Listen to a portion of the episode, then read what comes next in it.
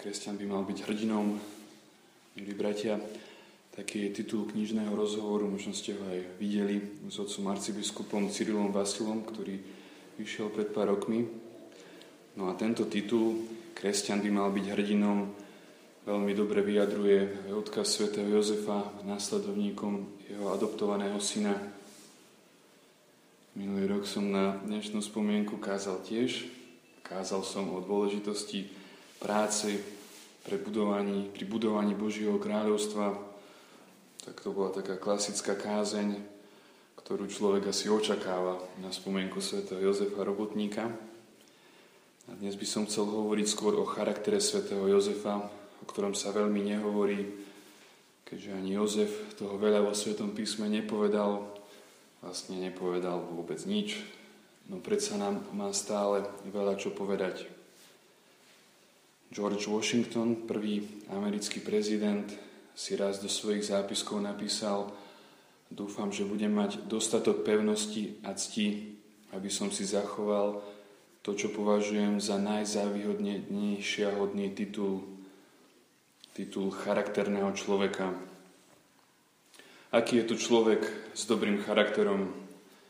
Svetý Ján Kasian ho opísal ako niekoho, kto zostáva rovnaký vodnej noci posteli, aj pri modlitbe, rovnaký o samote aj medzi ľuďmi, bez toho, aby niečo skrýval.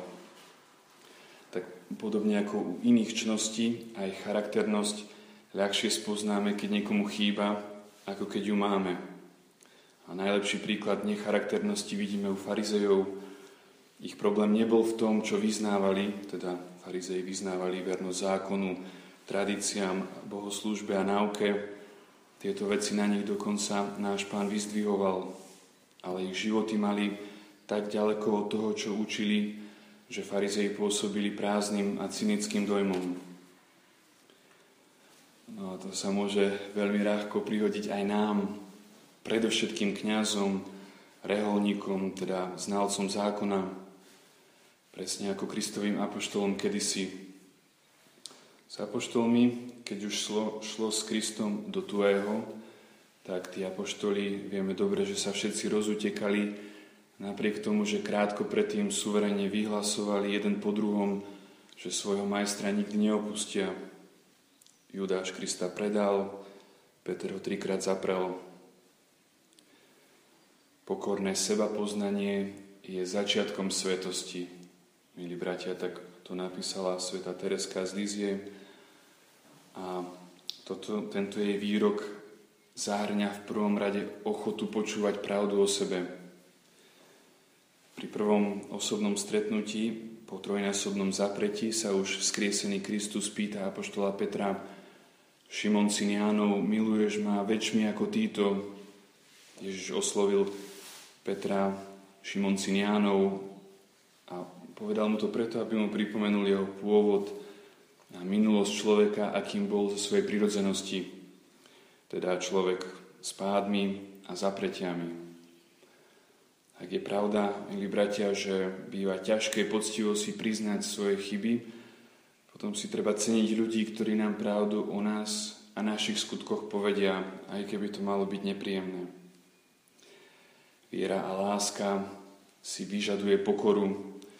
To nie je nakoniec nič zvláštne, ale pokora, tá naša kresťanská pokora, čnosť pokory, neznamená tú, zdá sa mi, že celkom rozšírenú slovenskú vlastnosť, ktorou je nedostatok sebavedomia, komplex menejcenosti, ak chcete. Poznanie seba samého znamená uvedomovanie si svojej identity, teda ako ma vidí Boh. To znamená Božie dieťa, adoptovaný Boží syn či dcéra, Boží priateľ, reholník, kňaz. To všetko zo sebou nesie dôstojnosť, ktorú pokora nepopiera. Asi všetci, milí bratia, poznáme príbeh svätého Maximiliana Kolbeho. Tak si môžeme predstaviť ten onen osudný deň vo Svienčime, keď nacistickí dozorcovia zoradili celý koncentračný tábor do rady a napríklad z veliteľa náhodne vybrali 10 bezbranných mužov na popravu ako odplatu za nedávny útek. Jeden z vybraných manžel a otec kričal, aby bol kvôli svojej rodine ušetrený smrti. Môžeme si predstaviť to ticho, keď otec Maximilian vyhlásil, chcem ísť na miesto toho muža. Ako sa asi veliteľ šklábil, keď sa pýtal, kto je tá polská svinia, Kolbe odpovedal, som katolický kňaz. Ktože ste?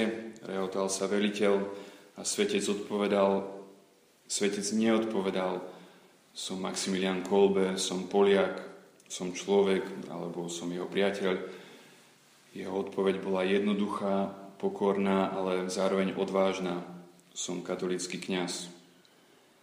Vo vlastných očiach, aj v očiach Božích, v očiach Božej cirkvi a jej trpiaceho ľudu bola identita Maximiliana Kolbeho jasná a pevná, bol kňaz. Božie vyvolenie Totež, milí bratia, okrem nevyhnutnej pokory pred tým, čo, čo sme nezaslúžene dostali, so sebou prináša aj dôstojnosť a silu hrdinu. A práve tieto dve veci vytvárajú hrdinov, totiž pokora v duchu toho biblického z prvého listu Korintianom, čo máš, čo si nedostal, a sila, ktorú sme dostali zároveň s povolaním Presne ako u svätého Jozefa, ktorý bol vyvolený byť hrdinom. Boh by totiž nikdy nejakému slabochovi určite nezveril svojho jednorodeného syna a nevestu Ducha Svetého.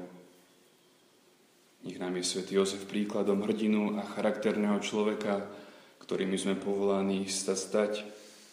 A modlíme sa za to so svätým Tomášom Akvinským. Daj mi, Pane, pevné srdce, ktoré by žiadna zlá nákonnosť nestiahla dolu. Daj mi srdce nedobytné, ktoré neunaví žiadne súženie. Daj mi srdce priame, ktoré žiadny nehodný zámer neodkloní z cesty. Vlož do mňa, Pane, môj Bože, vernosť, aby som ťa mohol prijať. Amen.